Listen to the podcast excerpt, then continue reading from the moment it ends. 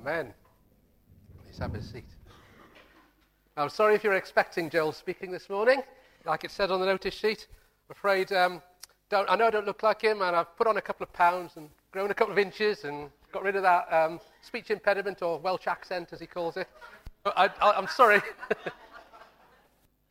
Trust you'll bear with me this morning for not being Joel. Never mind. And before I start, I do would like to put another plug in for the turning. If you are able to get along tonight to City Church at 7 o'clock, please, please do so. It's perhaps one of the most significant spiritual events that's happened in our city for a good number of years. And we're praying that it, we will see many, many people come to know Lord Jesus through it. And um, if you're going to be free on a morning over the next fortnight and have the courage to go out on the streets and talk to people about Jesus, then please, please do that too. Um, say it, it, there, there's sort of re- registration process around it. They don't just want anybody turning up, but basically what it boils down to is just churches being in control of, uh, of um, the evangelism event and not just anybody joining in and messing it up. So uh, that's all that's involved. But come along tonight and you'll find out more. I think uh, I got a text from Sam, Sam Douthwaite, who's one of the um, guys on the committee that's just making things happen, um, who was here last week, and he said 237 people have signed up so far to take part in the evangelism team, which is fantastic. So uh, that's going up every day. So please, please do join in if you're able. Um, Victoria and I will be going along on the second week. We can't do that timetable won't allow this week, but on the second week we're going to be doing it. So uh, hopefully we'll see a lot of you there too. Anyway, so let's start by looking at our passage this morning. It's very short, like Joel, so we can see, so you can see it up on the screen together. So I'm not going to, you know, you, you know, you've got to do these things. If you want to comment to a church, you've got to put up with uh, being ribbed by. Anyway, 1 Thessalonians 5, verses 23 to 28. The last, I feel quite privileged actually to be finishing off what's been an excellent series. We've had some wonderful teaching.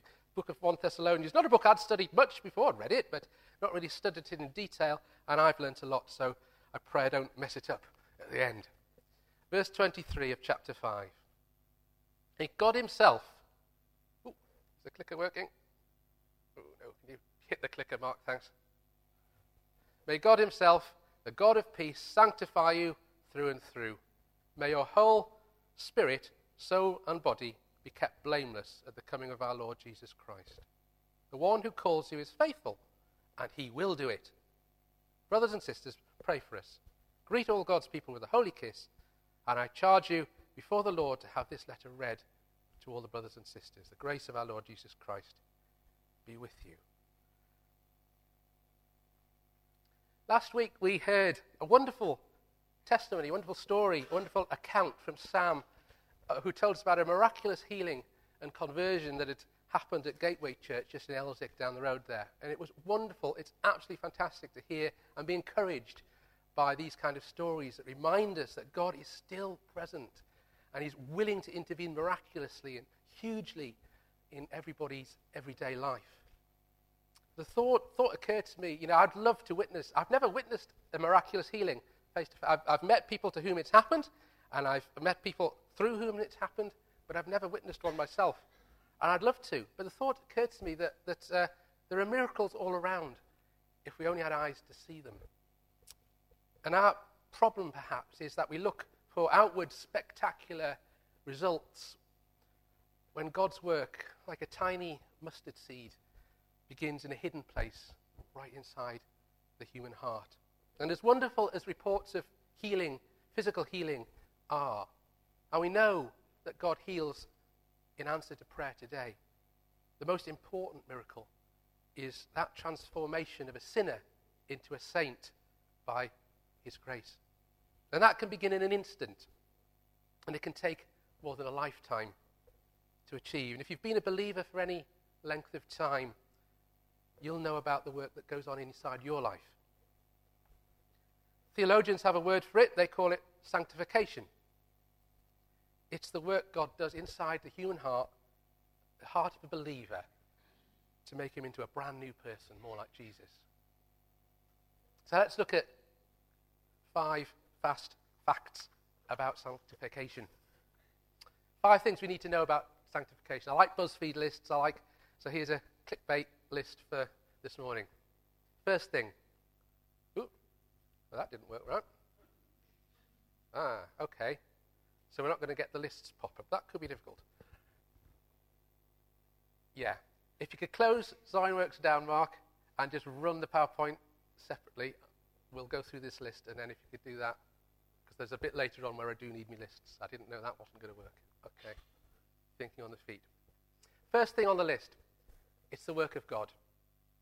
Second thing on the list, it's a lifetime process. It's never complete in this life, thirdly. Fourth, it won't stop until the job's finished. And finally, God uses everything that happens to us, the good things and the bad things, to make us more like Jesus. In OneDrive, Regent PowerPoints, to do tech support from the front. It's quite a new thing, a novelty. Never mind, I'll have a drink.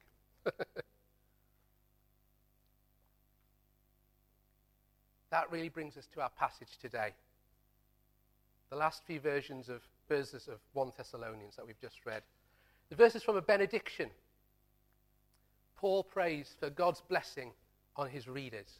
The people of the church of Thessalonica, or Thessalonica, who are going to be um, re- listening to this letter. Most of Paul's letters end similarly with a benediction, a short prayer, and there's a reason for that. Teaching's over, the exhortation's done, the message has been given, and then you have this closing prayer. Like a, we have a closing prayer often in a worship service. It's a reminder of just who is important in all of this. It's an acknowledgement of God's sovereignty. Paul's saying this. He's saying, I've told you how to live, but only God can make your efforts successful.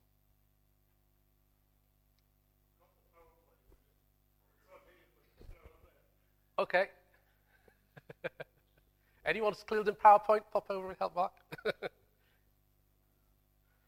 It'll have to go on the extended screen. This prayer for sanctification is a prayer that God will always answer. It rests on one fundamental truth. All human effort, no matter how valiant, no matter how strong, how powerful, all human effort is unsuccessful ultimately if God doesn't help. Now, we, the elders here at Regent, we believe fervently and strongly in Bible teaching, and we struggle hard to make sure we follow correct biblical doctrine in running this church. But all of our teaching, all of the doctrine is in vain unless God supernaturally, by his sovereign power, plants the truth in our hearts. So we have the importance of this closing prayer. You could paraphrase it this way Lord, I've done all I can, taught these people everything I know. Lord, you've got to take over now. Unless you help them through, it'll be a failure and they won't change. I didn't think it was as hard as that, never mind. That leads me to a layman's definition of sanctification. It's everything God does in our life to make sure we turn out right. Sanctification is a long word, but it's not a strange, fantastical, emotional experience. Look at it this way. If you invest in someone's life, you care how they turn out. That's why parents care so much about their children and what they're doing with their lives. Believe me, two teenagers, one of them about to turn 18 on Friday. I know about three teenagers, sorry. Sorry, Toby. three. They keep, they keep getting older every year. It's just, ah, you just can't keep track. Three teenagers. I know about how that feels. And I know how it feels when I'm going to get in the car and get, oh, that's good. Getting there. Really, that'll do.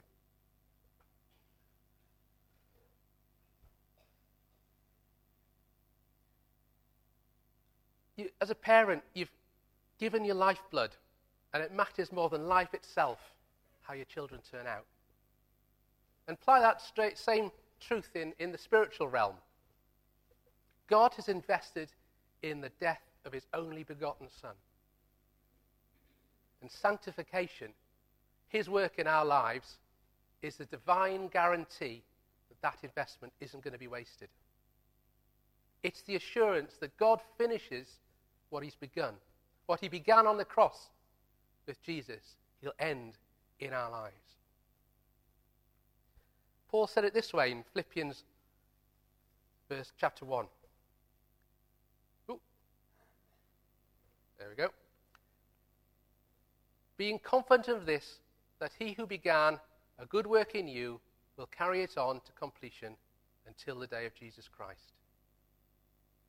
He began a good work the moment you came to Christ, the moment you believed in him, and he continues to this day. He continues it day by day. And he bring it to completion on the day we see Jesus face to face, and not before. When I was a young man, when I was fresh out of university, I took a year out and worked with a missionary organisation based in Wales. And while I was there, a godly man spoke out into my life a verse that stayed with me for the last quarter of a century. Proverbs 21, verse 31. The horse is prepared for battle, but victory belongs to the Lord. We do all we can. We work our best for God, but it's God who makes the deciding contribution. It's God who finishes the work. We give our best to God, but we don't rely on our best. We rely on God Himself. Sanctification is God's commitment to us. We're going to make it. He'll personally see to it. PB, PG, IN, FW, MY. We're not finished yet. Do you remember badges and t shirts with this on? They were popular a few years ago, sort of fashionable at Spring Harvest and places like that. Any guesses? Anyone remember what they stood for? Bob? Excellent, fantastic. Spot on the button. If I had a cream egg, I'd love it in your direction. That statement, please be patient, God's not finished with me yet, is absolutely biblical. We're not finished yet, and that's why we pray and why we seek the Lord. Someday we'll be finished. That's what sanctification means. Paul's little prayer at the end of 1 Thessalonians is really a short course in sanctification. In these two verses, the first two verses, 23 and 24, we have seven P's. I like the P's. We've got the person, the purpose, the prospect, the position, the point, the promise, and the performance. I love peas. Favorite vegetable. Firstly, the person. God Himself, the God of peace, it starts out with. In this opening phrase, we have a guarantee of our sanctification. Of our, in legal terms, God is the guarantor, the one who stands behind the promise. We've just sung about that. The one who makes it all.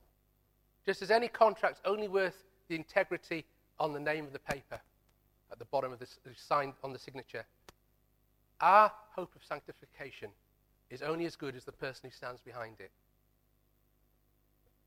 If you go for a loan or a mortgage and you haven't got a reliable income, the bank will ask for a guarantor, someone with a bigger income or some assets or a more reliable income who's prepared to say they'll guarantee to pay if you can't make it yourself.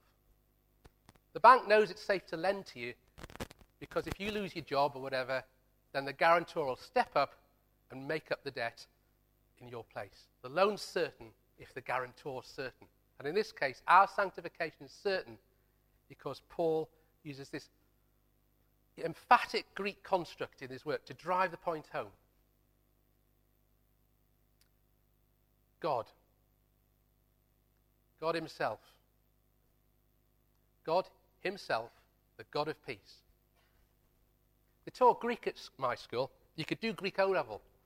Sadly, I wasn't clever enough myself to get to do it. I had to make do with German, I wasn't even very good at that. But I was told that a Greek sentence structure isn't like English. It's a bit more movable around. We have sort of a fairly rigid order, and if you make the words in a different order, it means something completely different or nothing at all. But that's not the same in Greek. In ancient Greek, if you change the order of the words in the sentence, you change the emphasis of what is important about what you're trying to say. What's important in a Greek sentence, an ancient Greek sentence, apparently comes first. And here Paul does that. His, he structures his sentence to make it clear what is really, really important in the phrase that he's saying is God. Here's the truth only God can make you better. Think about that for a minute. Exercise improves your body, therapy may help your soul, friends will lift your spirit, good fortune may improve your circumstances, but only God can make you a better you. God is the author and source of all spiritual progress. It's impossible to overstate the importance of this fundamental truth. Scottish um, theologian, Professor James Denney, over a 100 years ago, wrote this How many have tried to work off a vicious temper, to break for good with an evil habit, in some other direction, to sanctify themselves and keep out of God's sight until the work is done? In our battle against sin, we crawl into a corner often and we try and get better on our own. And after a while, we stand up and say, See, how nice I look. And I did this all by myself. And from God comes this reply Without me, you can do nothing. All your righteousness is like filthy rags. In contrast to all of our feeble efforts at moral betterment, self improvement, Paul simply says, God Himself, the God of peace. It starts with God, and if it doesn't start there, you haven't really started at all. Second P, the purpose. Sanctify you through and through. Every word here is important. I already said sanctification is everything. God does. Sanctification is everything God does to make sure you and I will turn out right in the end. Biblically, the term just means to make holy. It's from the root word sanctus. A, it means holy, saintly. It's the same word we get saint from. It just means set apart for God's service, made pure and useful for God's purpose. The little phrase through and through actually translates to another two part Greek word. One part means whole, and the other means complete. Through and through, whole and complete, or at the end. It's the idea of being wholly sanctified at the end.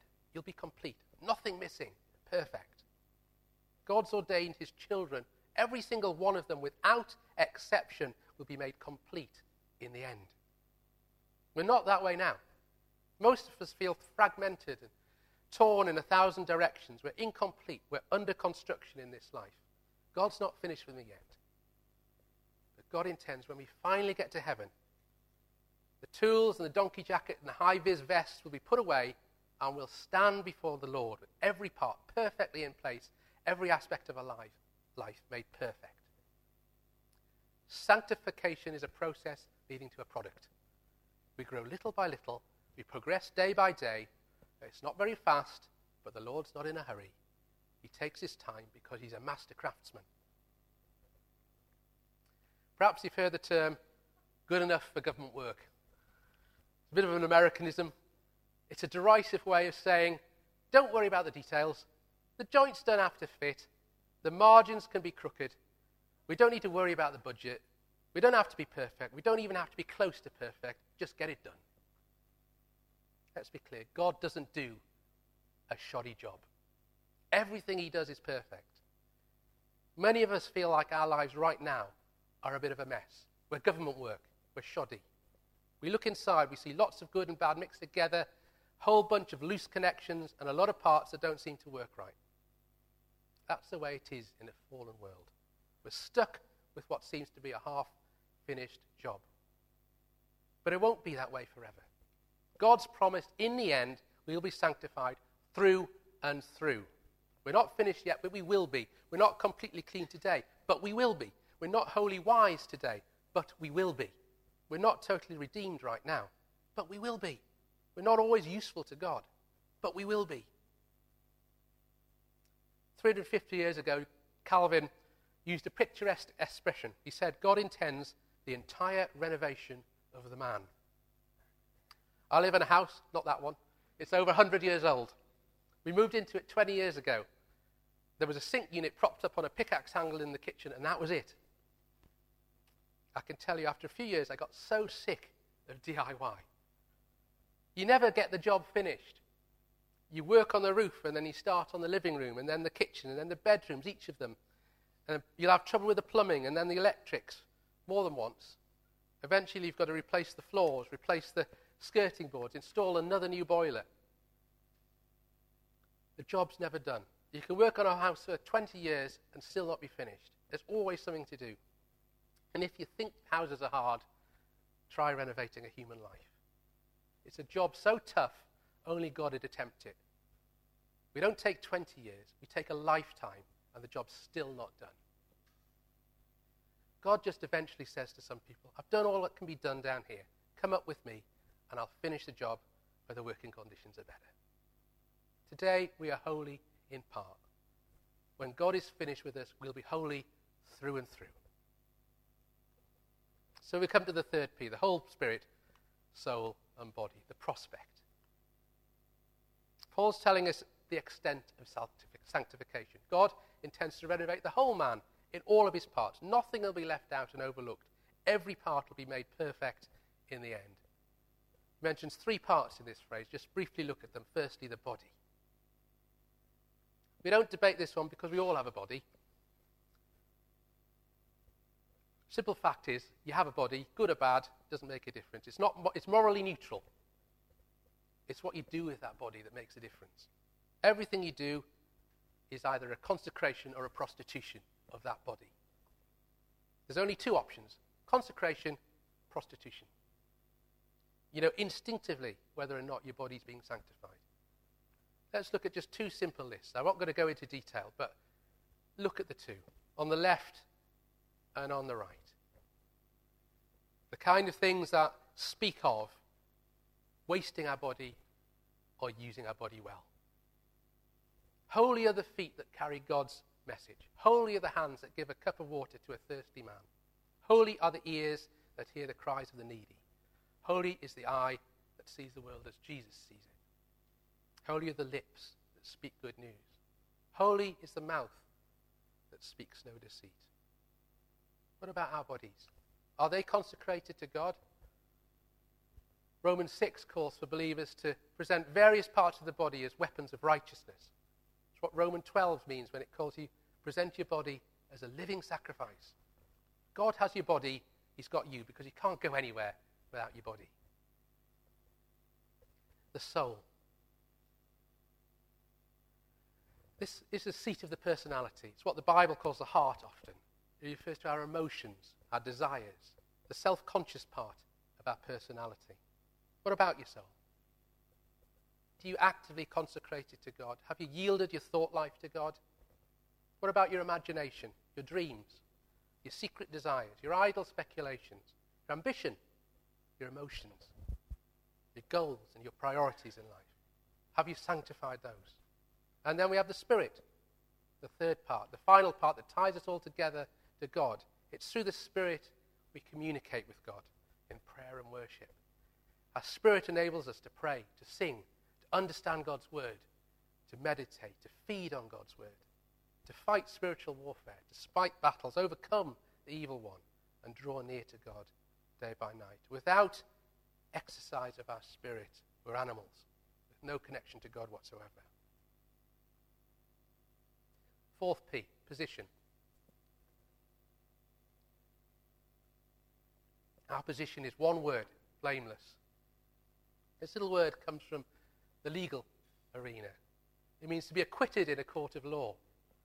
You're blameless if no one can bring a charge against you. That's not true about most of us now. Our friends and family who know us best know our weaknesses, know our guilt. God's goal is when before we stand before him, he'll say, Does anyone in the whole universe know any reason why this person shouldn't enter heaven? And at that point, there will be loud silence. There's no one, not the angels, not the demons, not the saints, not the sinners, no one in the universe will be able to bring any charge against us.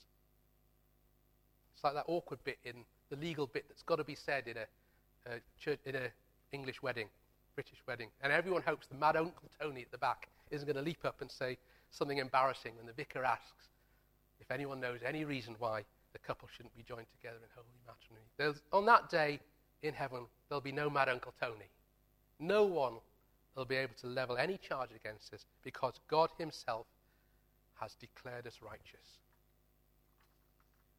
The Good News Bible says God will sanctify us so that we're free from every fault. Another phrase is spotless integrity. It's God's desire for his children. None of us achieve it in this life perfectly, better things are coming for the people of God. God Christ has paid the price. When God looks at us in judgment, he sees Jesus and he declares us righteous. The point,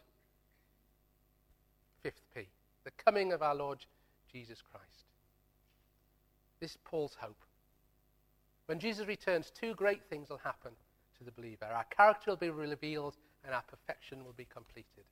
We're so far from this now. We seem to be making such slow progress. Do you get discouraged in your own life? I do. Do you ever stand in front of the mirror and say, What's wrong with you? Why are you not getting any better? Why are you still falling for the same rubbish that you fell for last year? Sometimes it feels like the Christian life's three steps forward and two steps back. Are you more like Jesus now than you were four years ago? Spiritual growth can be very discouraging at times.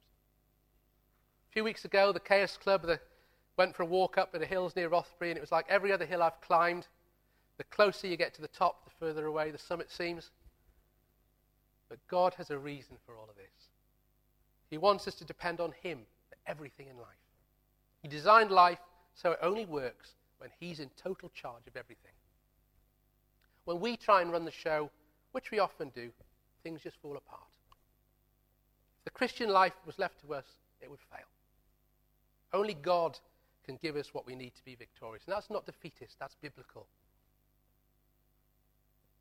Can I, at this point, make a little plug for a resource I personally found hugely helpful in the last year or so? It's called Freedom in Christ. I know a few others have been through the course in this room and have found it hugely beneficial. I've been a Christian for 38 years. I've never stopped loving Jesus and striving for godliness. But it's not always easy seeing things from God's perspective.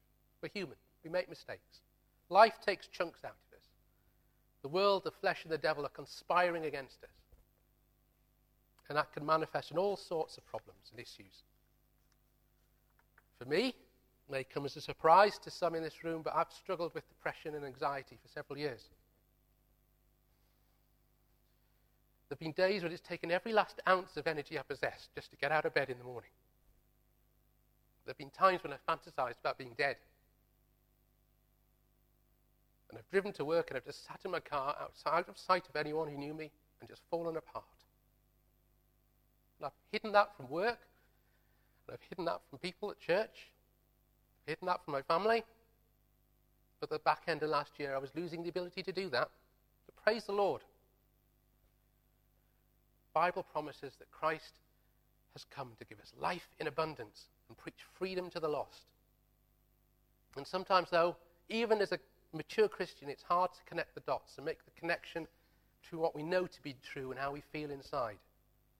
And that's where this kind of this material can help. It's not a magic wand but it gently works through biblical truth. It's entirely biblical. It's a Bible study, basically. And what God has to say in your life when you become a Christian. It takes you through that, and it helps God's word and the truth take possession, of the freedom that's your due inheritance as a child of God. And it helps you make sense of things you've never realized have had an impact on you, and understand the depth of God's love for you, and the power available to you to overcome those things, and take hold of that blessing that God does have in store for you. All through solid, no nonsense biblical teaching, no mumbo jumbo.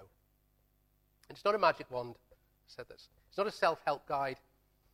Not a substitute for medical help or anything like that. But praise the Lord, thanks to the help I've received through studying the course and talking through it with others, just helps me process the stuff in a biblical way, in a godly way. And I can say I've not succumbed to depression for over four months now. And I've found a blessing in my life I've never experienced before in 38 years as a Christian.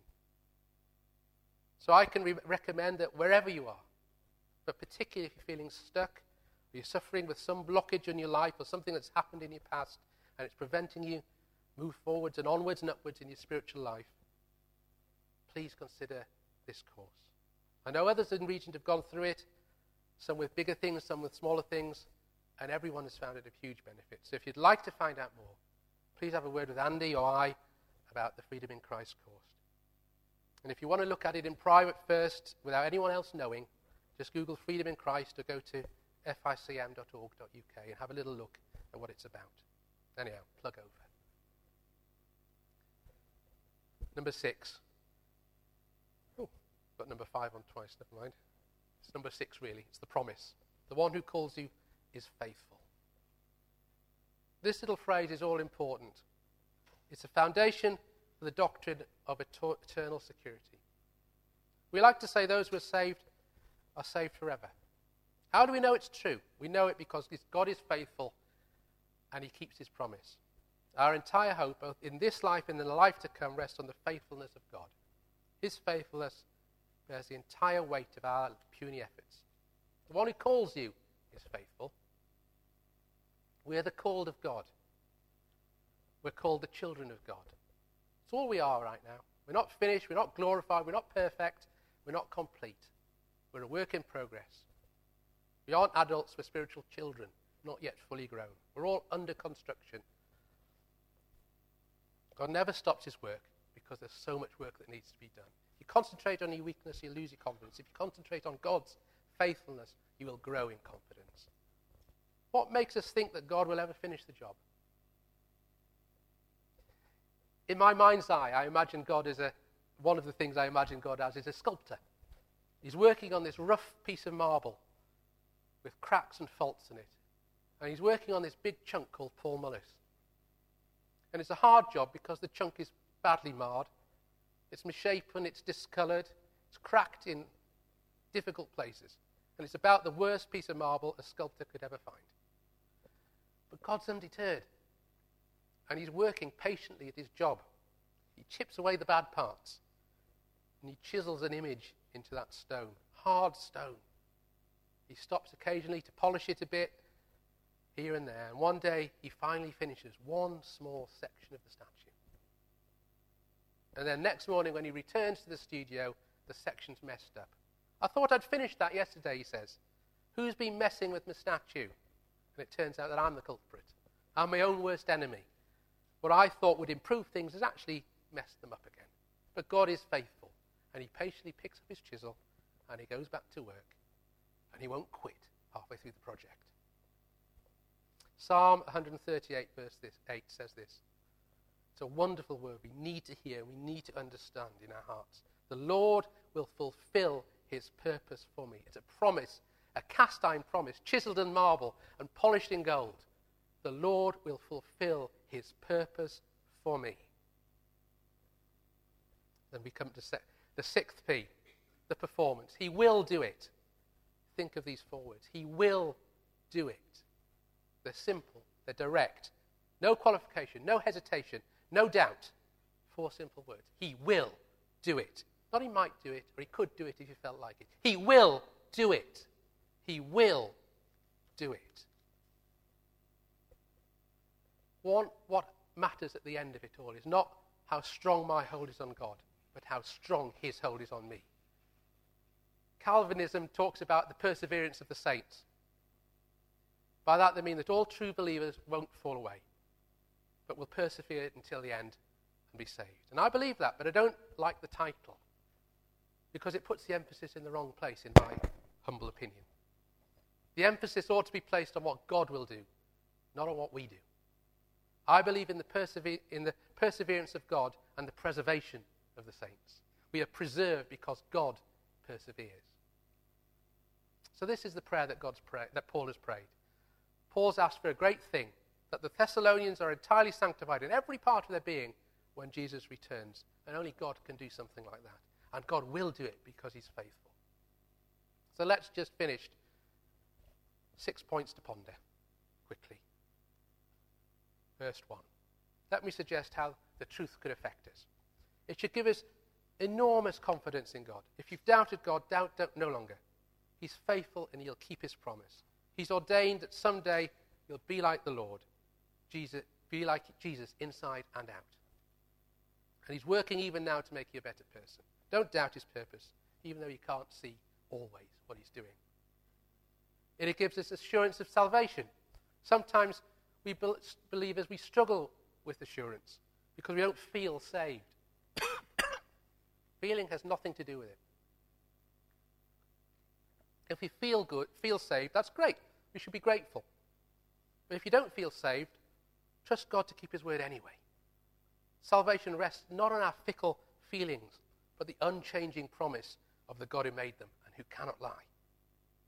It ought to give us motivation to grow. After all, if God has said He's going to sanctify you, you can rest assured you will be sanctified, whether you want to be or not. It's going to happen. Your only choice is whether or not you'll cooperate with God. Some of us get better slower than necessary because we fight against God's purpose in our life. We harbor wrong attitudes lust, bitterness, pride, sloth, envy, all the rest. And then we wonder why it's taking us so long to get better. A little co- cooperation goes a long way in the area of sanctification. Number four, or to give us perseverance in prayer. Sometimes I think we stop praying two days before the answer's about to come. I know many struggle, Christians who struggled for years with certain behavior patterns and then given up simply because they were so discouraged. But the text says God's always at work, moving us towards a time when we will be perfect in every respect. Even in this life, we can make huge progress as Christians. It's just sometimes the progress comes slowly and in small increments and spaced apart. So we ought to keep on praying, precisely because we believe God is at work, even when we don't see Him. So keep on praying and never give up. And that develops patience towards others. After all, if God isn't finished with you, He's not finished with them either. And if you want them to be patient with your weakness, you should expect the same from yourself. That's how it works. And finally, gratitude for every little step in the right direction. Some people want to fly before they can run, run before they can walk, walk before they can crawl. But that's rarely what happens in life. More often, our spiritual progress comes into tiny baby step after tiny baby step. It's little by little, day by day. We grow in the image of Jesus. So let's take heart in every little step we take, in every bit of progress that our friends and our loved ones make as well.